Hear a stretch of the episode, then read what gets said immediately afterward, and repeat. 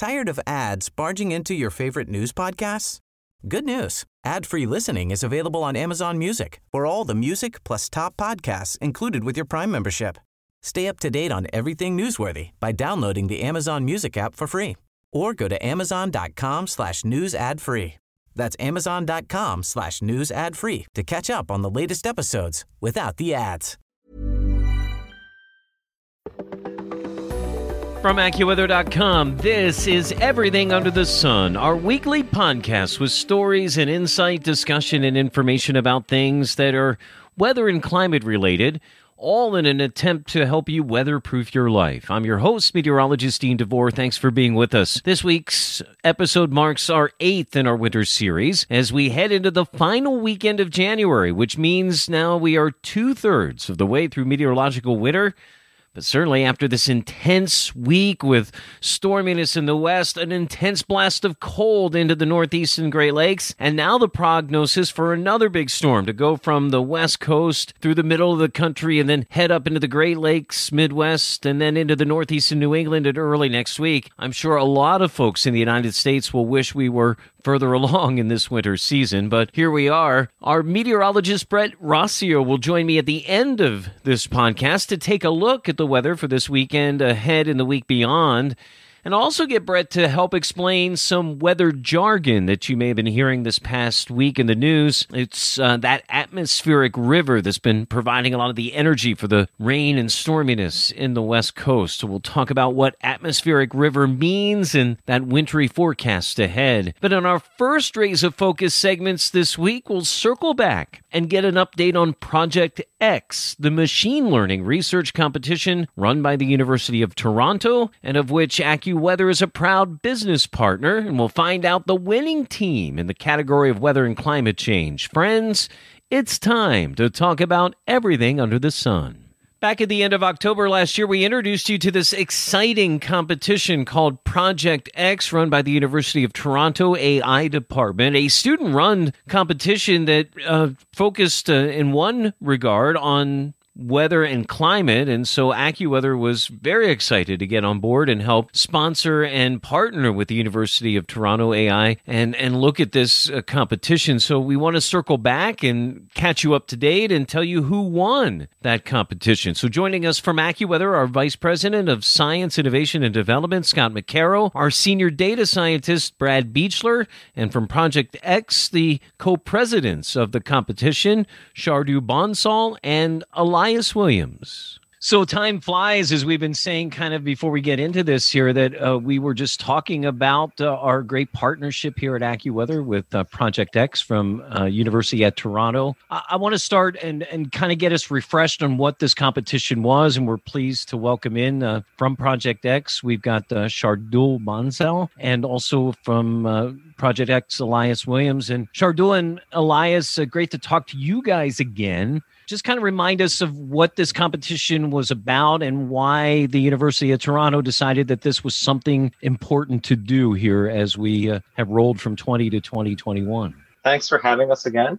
Right. So, Project X was a three month long research competition that was designed for students to tackle uh, what we felt are urgent issues this was the first iteration of this uh, competition, and we had three different focus areas where people could tackle issues within climate change. We had about 120 students present from uh, the top universities, and we had a winning prize to kind of incentivize students of uh, 70K.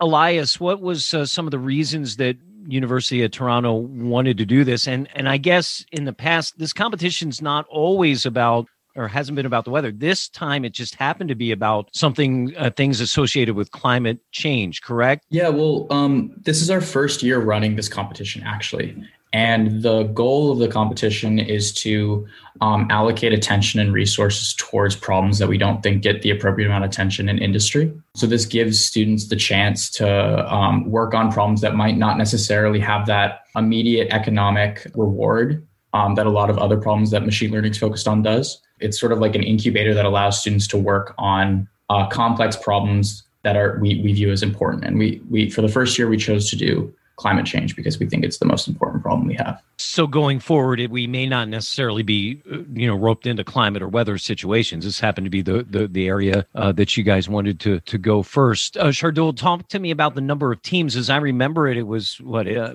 over 10 teams or so, mostly aligned by school. But I, if I remember right, you even have one team that was cross school, uh, different people from different schools and stuff. Right, right, right. So we had um, uh, in the end, we had uh, 20 teams that went through the competition over the course of the three months. It was funny because we did have some students around the globe who were very eager to get into this competition, and uh, who are we to say no?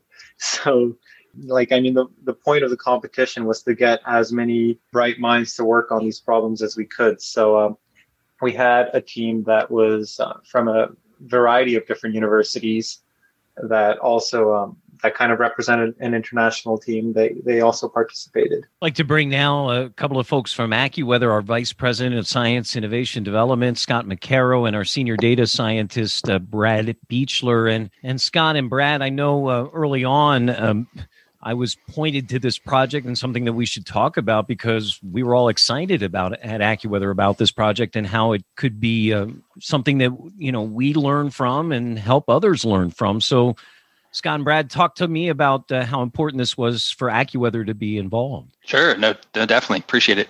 You know, AccuWeather is it, it's always prided itself on being a real force of innovation for weather technology. Right? We, I mean, we're all very aware that weather impacts lives across the planet and you know addressing climate change is really one of the problems of our age right? You know as we look to leverage innovations to address this we're really thrilled to be able to support and help facilitate an event like project x right where we're helping next generation problem solvers for climate based solutions. So for us it's really a no brainer brad when you look at machine learning i mean how how uh, surprised would people be at the rate of machine learning that's going on and how that's really impacting our ability to forecast specific events or broad ranges of things happening? Uh, do we see that more and more as we get more and more data in here to AccuWeather and, and everything else? Yeah, it's it's both more data and more computing power.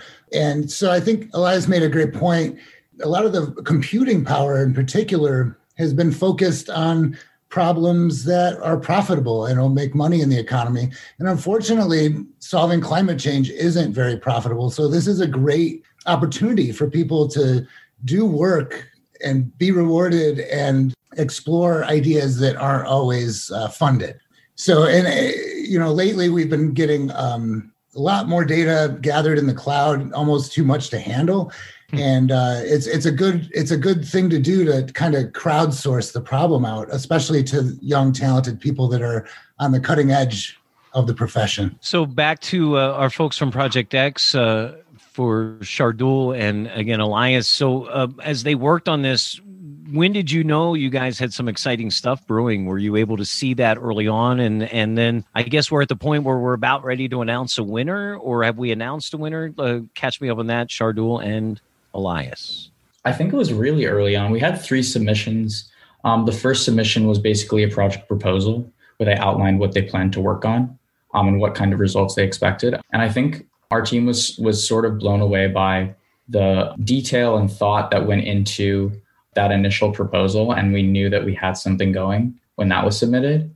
I think we've we've announced the winners as of now, I, I, think we can just we can say um, for specifically the weather category, we had the University of Michigan um, at Ann Arbor um, win that category. For the energy category, we had Cornell University as the winner, and then for infectious disease, we had our university at the University of Toronto. So interesting. Uh, uh, we're based here at AccuWeather in Big Ten country with Penn State just uh, across the yard from our uh, offices. So a fellow Big Ten school what was their focus, Shardul, at the University of Michigan in terms of this? And we'll, we're going to talk more about them in the next segment or more with them about their project in the next segment. But uh, talk to me a little bit about what you felt was uh, some of the focus and maybe some of the other focuses in this weather and climate category that caught your fancy. I think the judges found really interesting about the University of Michigan Ann Arbor paper was looking at like machine learning techniques that already exist to uh, better gain uh, an understanding of spatial and temporal like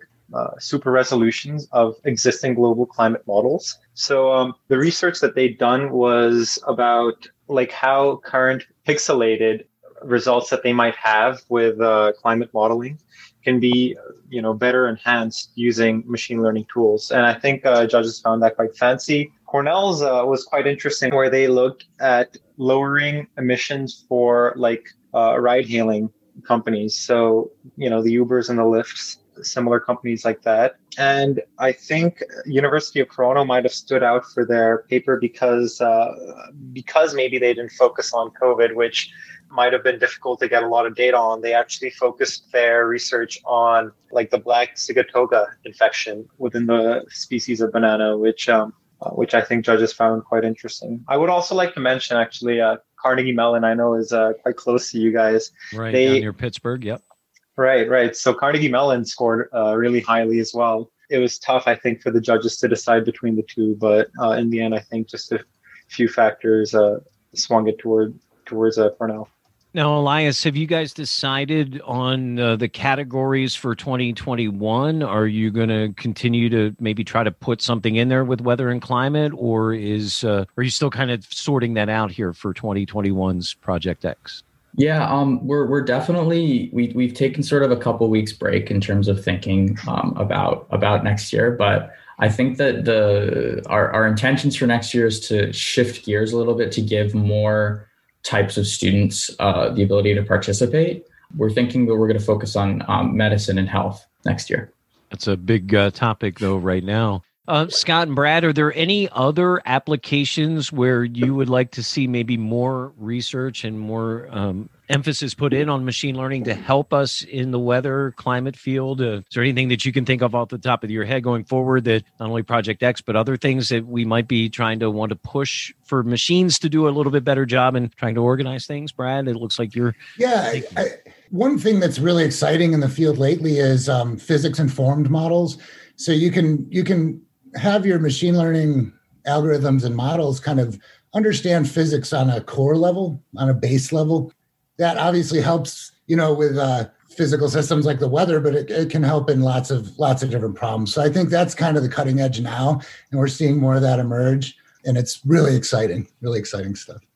God, it's got to be uh, great to see the youth and the excitement uh, of these uh, great students working on these kinds of projects and uh, the future's bright for all of us that uh, have to deal in this world of numbers and statistics and machine learning and all that stuff. Yeah, no, definitely. You know, just just to kind of build on, you know, Elias was talking about um, health and medicine. You know, health and weather is a is a rapidly expanding area. We've been looking at, at things like mosquito migrations and the impacts of health and heat stroke and air quality and, and a number of other applications within weather. I, I would love to see additional applications there. So maybe something for the team to consider also including is weather and health next year. Scott and Brad, thank you for your input from AccuWeather. Shardul, Elias, I want to thank you for uh, appearing with us over those last uh, couple of months. And if uh, this uh, becomes a situation, I think we want to check in whatever you're doing with this uh, project, maybe as you decide what you're doing in the fall.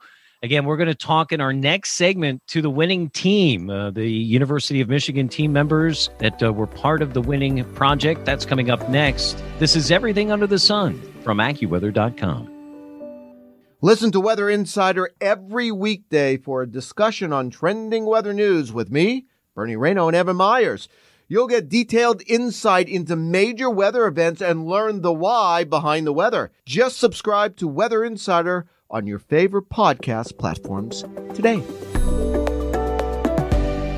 And welcome back to Everything Under the Sun. This is our eighth episode of our winter series. And yes, this isn't Dean DeVore. Uh, Dean unfortunately had a conflict at this time. So it's up to the producers to step in. I'm Ken Prell, along with AccuWeather's Andy Robb. And Andy, uh, we're going to continue the discussion here on Project X and uh, very excited to welcome in the winners. Yeah, uh, we started talking about this all the way back in September when the uh, contest was starting during our fall series.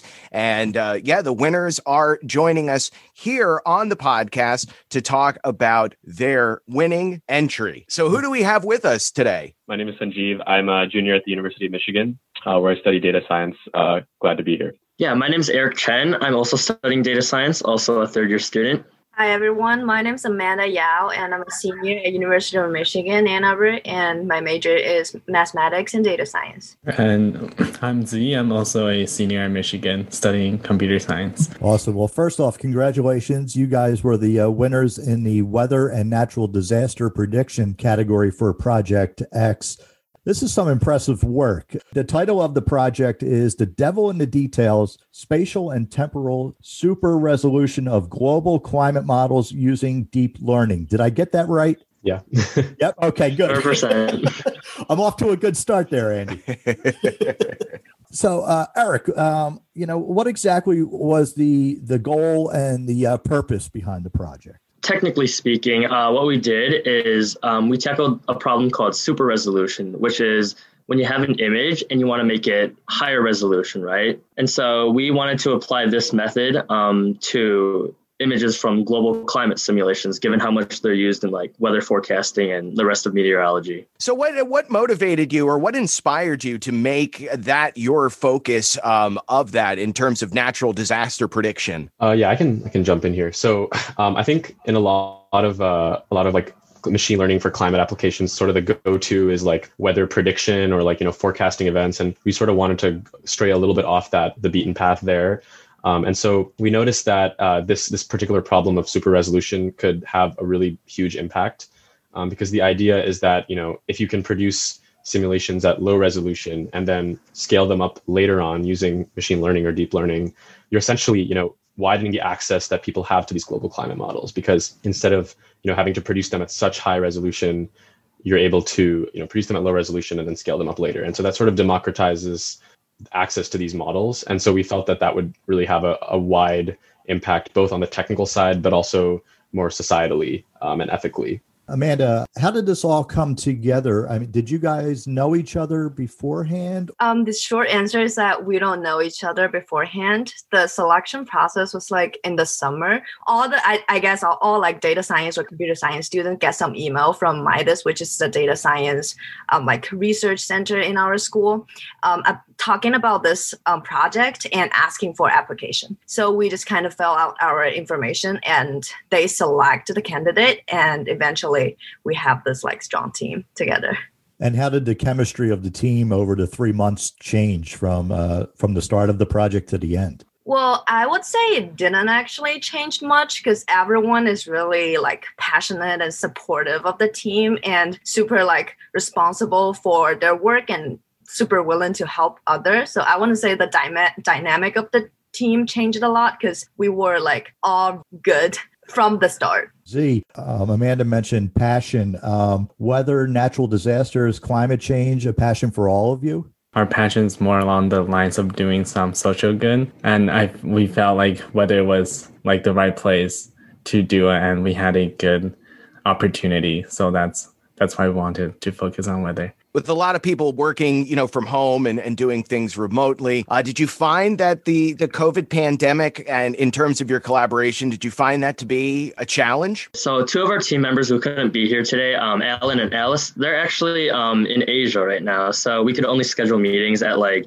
late at night, like 9 p.m. around here or early morning for us which which would be night for them. So it was a bit of a challenge, but I guess we managed to make it work. Would you say that was probably one of the one of the hardest things in terms of getting things going and and really getting the project off the ground was the time difference and trying to get everybody all together? Would it be easier if you guys could get together at the right times or at, at the same times that work? I would say it would definitely be easier given that we ha- we could only have meetings late at night when we're tired or I guess early morning when we're also tired.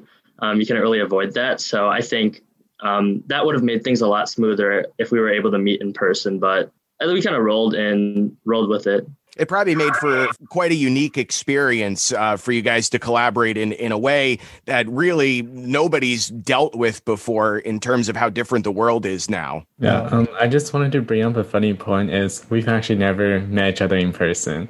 Wow. So even like to this day when I think about it, it's still a funny thought because oh we've been working on this for so long, but we well actually, actually uh, never met. Interestingly, um, that that is true. But one thing is that I, I found out a few weeks into the project that Eric and I live in the same building really? uh, like like three walls away this whole time. So that that was fun. But yeah, we've never really, other than that, met met in person. there was what six of you working on this on this project. So obviously, not everybody always agrees on everything. So how did you guys work through some of the disagreements? Uh, Sanjay, if we'll start with you. Sure. Yeah. I mean, I think in a project like this, uh, disagreement is like almost necessary, right? These yep. are complex problems and it's important. And so I think one thing that really helped there was we had a, a faculty mentor, uh, Professor Sindhu Kutty from the uh, CS department.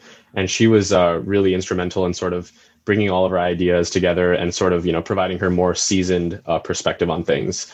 Because uh, as students, you know, we have limited perspectives. And I think um, she was really key in, in sort of facilitating that. Amanda, any thoughts on that as well? Well, did we ever have a disagreement actually? I just feel like um because like I question myself because like everyone was sort of like a learner in the process. So like no one has like really strong opinion or something like that. We are always kind of like exploring and learning under our uh, faculty mentor, Professor Kutty's guidance. And everyone just thought that like bring thoughts and then we come up with a better like gathering format of our ideas. And I think that's the approach we took. Did the data and information help lead to uh, maybe that cohesiveness where there wasn't that much room to disagree?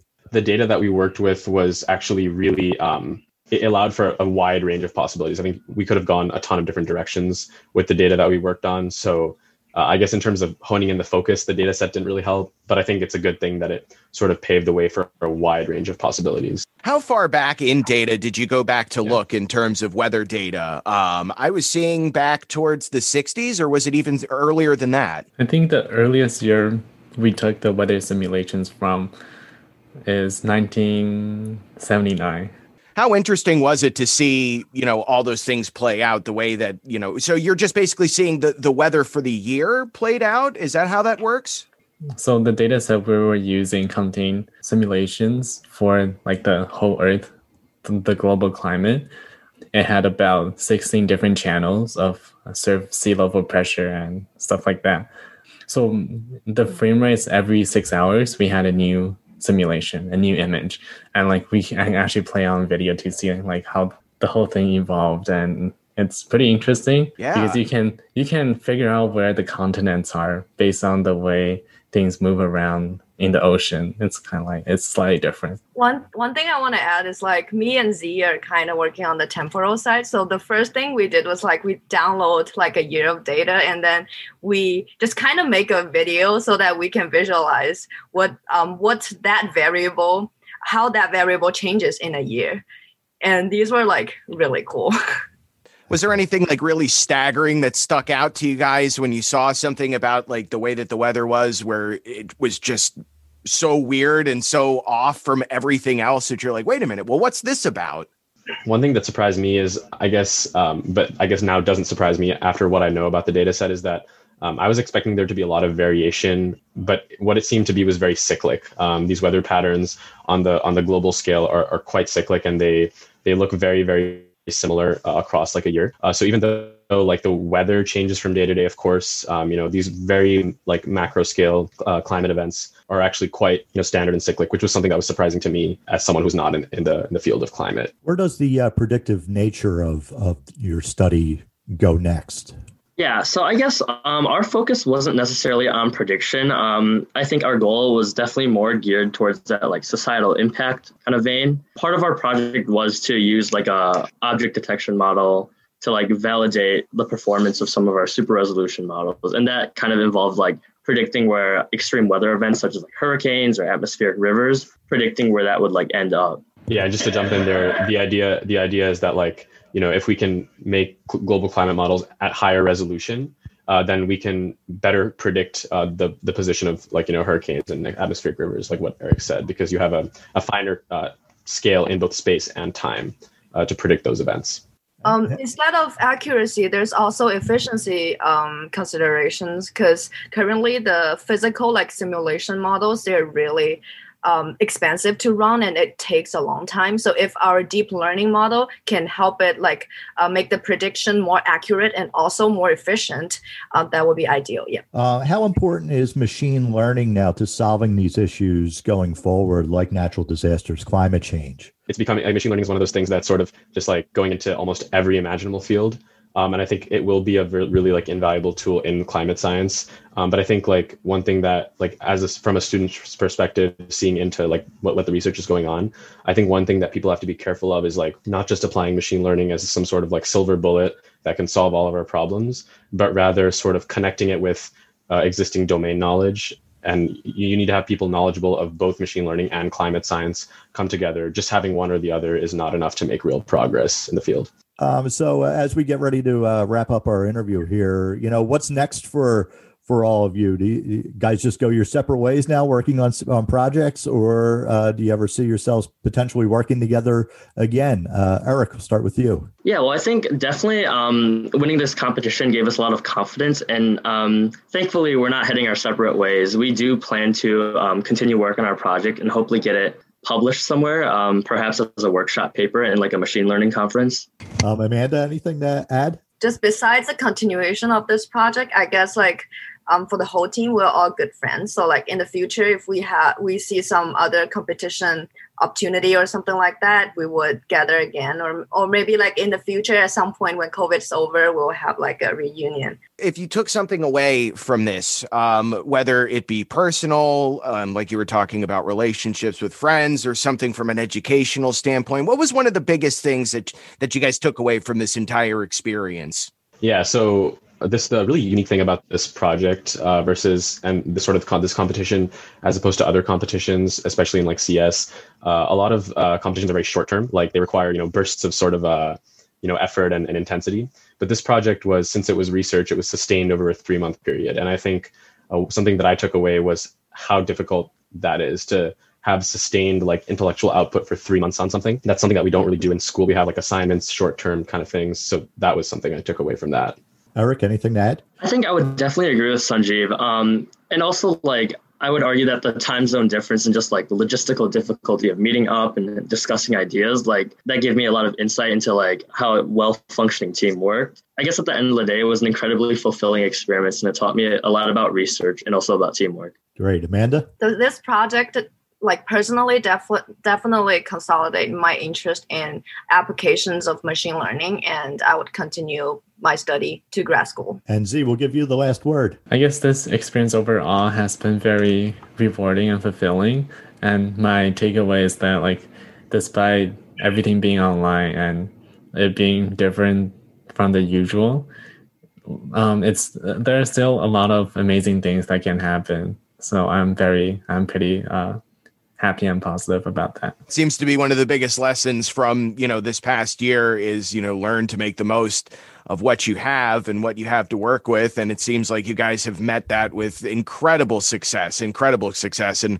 and we can't we can't you know congratulate you guys enough for for all the hard work that you've done and and and winning this competition. Thanks so much yeah, again, congratulations. It's been a pleasure uh, talking with you all today. Good luck on your future and future projects. We can't wait to see what you guys do next. Uh, Eric, Amanda, Z, Sanjeev, thank you so much for joining us again. The winners from the University of Michigan, they were the winners in the weather and natural disaster prediction category in this year's Project X competition. Thank you all so much. Thank you. Andy, impressive stuff from that team. Absolutely impressive. The amount of work that goes into that and all the hours spent, especially with, you know, having two people in another continent, having to reorganize everything, do the meetings that way, be up the complete opposite of a schedule to make all this happen. It's unbelievably impressive. Absolutely. Future's in good hands. I'd like to think so, for sure. And a, and a big thanks to to the team uh, for showing up on today's podcast. All right. Well, I've got some good news and bad news. Bad oh? news? Yeah, bad news. We're not needed anymore. Oh, good no, news. that might be the good news. Yeah. good news. Dean will be back uh, on the other side. He's going to take a look at uh, the weather for the upcoming weekend and beyond. Yeah, that's going to be coming up next here on Everything Under the Sun from AccuWeather.com. Whether you're at home getting ready for work, packing the kids' lunch, or commuting, listen to AccuWeather Daily. Subscribe on your favorite podcast platform, and you'll get the top trending weather story of the day every day. Welcome back to Everything Under the Sun from AccuWeather.com, our weekly podcast where we talk about the weather, climate, as we uh, certainly are very happy and thankful to be part of that Project X. Thanks to our friends. Uh, Andy Robb and Ken Prell for interviewing the winning team. We're going to change gears here and talk about the weather as we always do in our final segment. I'm welcoming in the professor. We call him affectionately AccuWeather, our meteorologist, Brett Rossio. And Brett, um, couple of things I want to do here. First of all, in this segment, we talk about the uh, weather trends for this upcoming weekend and the weekend beyond, and what a crazy week this has been. The uh, the cold air, as we thought it would. You know, I spent a, a couple of episodes really diving into the sudden stratospheric warm up and the polar vortex shift and this cold air situation, trying to get people uh, understanding what all that jargon meant. And certainly this week here, finally in the, the Northeast, we're seeing really the results of that with this polar plunge that we're seeing heading into this upcoming weekend. But one of the things I wanted to do, we heard a lot this week about atmospheric river. And, you know, one of the things that I did with that episode a couple of weeks ago was try to unjargonize strat- sudden stratospheric warm up and polar vortex and all those kinds of things. And I wanted to kind of do that with you as the professor and teaching us a little bit. So to me, obviously, atmospheric river, I know that as a meteorologist as a very stream of moisture that's aimed at a certain place. And that usually would mean to me as a meteorologist uh, and someone who's kind of weather savvy, that could mean trouble. And it certainly does. So uh, am I on the right track there as I try to explain that to somebody what an atmospheric river means? Yes. Essentially, what happens is you get this trough of low pressure that digs very far south and it's pulling tropical moisture out of the equatorial regions. So and, and, and, let's let's stop there. The reason we call that a trough, ladies and gentlemen, if you think about when you visualize the jet stream, if it's got a, an upward kind of hump we call that a yep. ridge. Ridge. And if it's on the lower side of that where it's kind of flexing down, we call that a trough, like you would have the trough of food. And, and so that's a trough, exactly. right? Yep. Okay. Exactly. So it's, now it, we've got an equator. So go back to that, uh, a trough and equatorial. What's going on? Yeah, so this trough it digs very far south. So in like this case, in the west coast, we've been dealing with this atmospheric river uh, that has been basically a fire hose. You could think of it as like a fire hose, uh, just um, flooding a lot of uh, the West Coast, especially California, and then you're getting heavy snow in the Sierras. So it's basically uh, is it is it in the upper levels or in the middle levels, or is it stacked? All levels of the atmosphere are moist, and they're just directing that uh, kind of flow of moisture right to a certain area. So that's when you say it's kind of like putting a hose on it. So you're you're kind of just uh, a long distance, a long thread of moisture in all levels of the atmosphere, right at one place. Just like when we get a vertically stacked low, that's bad news. When you've got all of that moisture in all levels of the atmosphere aimed at the the same place, that's bad news too. Yep, yep. And then uh, what's worse about it, you know, you get this heavy moisture that is being forced upward up the mountains, in this case, the Sierra Nevada. And that's why you're getting tremendous heavy snow. It's good for the skiers, but obviously you have to be concerned for avalanche purposes too. If there's well, residual and mudslides and stuff too. We've been yeah, seeing right, uh, right, yep. like record numbers of mudslides. So when it, does does that kind of phenomenon last days, weeks, uh, out? You know, you don't see it hours. So usually uh, over a couple of days, it's kind yes. of uh, like that. Usually it lasts anywhere between 24 to 72 hours, um, give or take.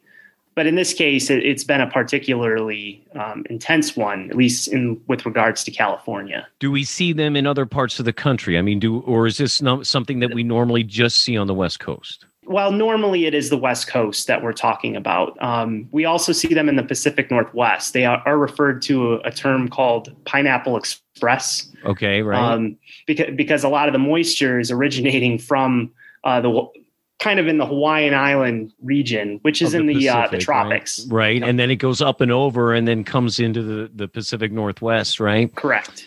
Um, do we ever get anything like that on the eastern side of the country? Uh, sometimes not, off the Gulf, maybe there's some moisture that comes up yes. and gets trained into not necessarily. Uh, it's more of a severe weather situation where that that air get or that moisture gets aimed, right? Yes, sometimes, uh, especially during the fall months, you can have these gyres that form, uh, these Central American gyres, and they can actually pull an, a significant plume of tropical equatorial moisture northward, and that's what can bring some pretty impressive flooding events to the southeastern U.S. So yes, there there are other places in the U.S. that can see this. It's not quite the same, but it's similar. Let's uh, talk about this uh, coming weekend, Brett. So, as we look at this, as this podcast normally drops on a Friday, we uh, talk about this upcoming weekend and the week ahead. Um, we're looking at the potential for a storm that was really kind of fueled initially by that uh, atmospheric river out west, and it's going to make its trek eastward. And so, by the uh, weekend, we're watching it come up into the uh, eastern side of the country, probably making its first stops in um, with heavy snow. And well, uh, you know, I guess first rain. There's going to be a rain component in a lot of the southern half of this storm. Yep. Like a place Yep. like St. Louis gets a, a good dosing of rain. They may be a little bit mixed at the beginning, but then we're going up uh, as we get into late Saturday and Sunday into Chicago. And then uh, that's the first piece of the storm. So there's actually, it looks like one area of low pressure that goes up into the Great Lakes. And then we get the classic handoff to another area of low pressure that would start to form along the coastal area and then come up up towards New England as we go into the early part of next week. This is a complicated scenario that we see a lot.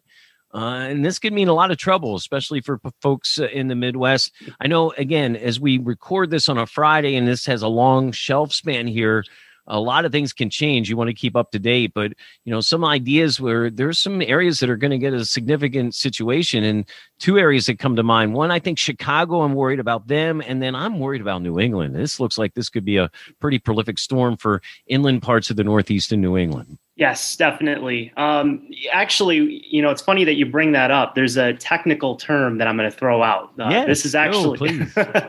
in meteor meteorologically speaking, this is actually known as Miller B cyclogenesis. Miller B. Oh, say so Miller the B. name Miller, Miller- and the letter B.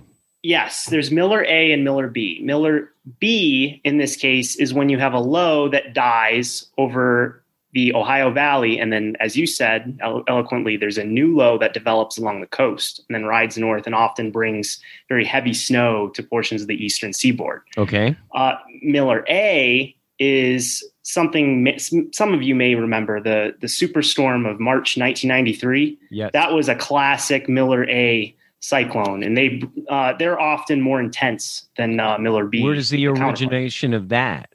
The That Miller- one is when you have a pre-existing low that develops in the Gulf of Mexico, and then basically just rides north and east along the coast. does that does that little turn and comes right up and it looks like a big darn bowling ball. But uh, yep, exactly. But, but you know what I've been noticing, Brett, as I've been watching things the last several years, is we seem to get those. So that's an intensification that occurred over time as it's coming up on the coast. A lot of times now, what I'm seeing is when we get the Miller B, the Mhm. second low, the, the coastal low, has much more rapid intensification, especially as it's going farther north in a much shorter amount of time than I think I was seeing 10, 15, 20 years ago. Do you do you agree with that trend? Uh, yeah, yes. In some cases, um, a lot of that stems from the the tight temperature gradient that you're getting because remember you have the Gulf Stream, the warm Gulf Stream waters just off offshore, and then you have the cold air masses that settle in um, in the Mid Atlantic. When you have that tight temperature gradient, you get a very strong um, cyclogenesis that occurs off of that. So, but yes, you could say that. I guess maybe just in general, I'm I'm seeing a lot more rapid, and it's not even the winter storms. It's any time of the year. We just haven't seem to have a lot of rapid intensification on on systems in, in shorter amount of times, and that always makes me concerned that the modeling is always not fast enough thinking ahead and catching up Mhm. on that. And sometimes I think that's why storms can at least seem a little bit stronger than we've initially thought. So I don't think this storm can get stronger than we're initially thinking. I mean, it, I mean, there there are some thoughts that I mean, we could be two, three feet of snow in some areas in the interior parts of the Northeast and New England. I mean, it's not out of the question to be able to see that. What's our storm max going into this as we record this? Is it 36? I think for this storm, it, Yeah. it may be. So, yeah, it's going to be interesting, uh, but certainly uh, something. And it's a, it's kind of interesting too, is how benign the first half of January was in the Great Lakes in the Northeast, near above average. Well, not way above average temperatures, and how much that just flipped here in the second half of the month. It's actually reminiscent of um, January 2016. You guys might remember that storm in later January. I believe it was January 23rd. there was very heavy snow stretching from Philly to New York City. I think uh, upwards of two feet fell in New York City. Um, so, and this, and what's interesting is the pattern actually looks very similar uh, uh, to that storm. I don't think it's. It looks like the low is a little bit offshore, a little bit farther offshore uh, with this event, but um, certainly something to watch, just given that the pattern looks very similar to that one. Well, what we can do is certainly uh, make you uh, aware that you can have all the resources that you need to keep up to date on this as we go through the weekend and into the week. Uh, all the folks at AccuWeather.com will be working hard, including Brett. Um, it looks like after that, um, it's just um, I don't see anything too big on the uh, on the on the horizon after that for the following week. It looks like just kind of seasonably cold air settles in. Um, it looks like maybe the storms get a little bit uh, more frequent again out west. A little bit. Is there anything that stands out the rest of next week once we get through that storm that could last Monday into Tuesday, even into Tuesday night up along the New England coast? And anything that's striking you your fancy for uh, next week? It does look like uh, during the middle of next week there will probably be will be a Midwest snow event, um, likely for the upper Midwest. So places like Nebraska, South Dakota, Minnesota, they likely could see some heavy snow. And then out ahead of that, we have to watch. There could actually be a severe weather event across eastern Texas, Louisiana, and Arkansas. This would probably be the Wednesday, Thursday timeframe. Um, still quite a ways out, but it does look like there could be a decent storm on the horizon. Right. The and plains and another stormy start to the week for uh, the Pacific Northwest. This time aimed a little farther north than the last one, right? So San Francisco northward looks like uh, as yep. we go later in the weekend, early next week, they're going to get into a lot of rain and inland snows. Brett, I appreciate that. Thanks for the help on the atmospheric river. Take care of yourself, and we'll talk to you soon on AccuWeather.com's Everything Under the Sun. That'll do it for this week's edition of Everything Under the Sun. We will be checking in next week and celebrating National Weather Person's Day, which is uh, February 5th this year. And we'll also be uh, talking about Groundhog Day, which is coming up this coming week. Can you believe it? We've got uh, only uh, about six more weeks of astronomical winter. We're getting ready for the final month of meteorological winter. We're making progress, folks. Episode nine of our winter series from Everything Under the Sun is up next next week. Big thanks again to our amazing team members across the world who have been working so hard. We celebrated many of them with uh, ACE Awards uh, this past week. Congratulations to all the winners from AccuWeather.com. And thanks again to our executive producers, Ken Prell and Andrew Robb, for making this work and also for that interview of the winning team from Project X. For Brett Rossio and myself and all of us at AccuWeather.com, thanks for listening. This is AccuWeather.com's Everything Under the Sun. We'll talk to you next week with episode number nine in our winter series. Tired of ads barging into your favorite news podcasts? Good news. Ad-free listening is available on Amazon Music for all the music plus top podcasts included with your Prime membership. Stay up to date on everything newsworthy by downloading the Amazon Music app for free or go to amazon.com slash news ad free. That's amazon.com slash news ad free to catch up on the latest episodes without the ads.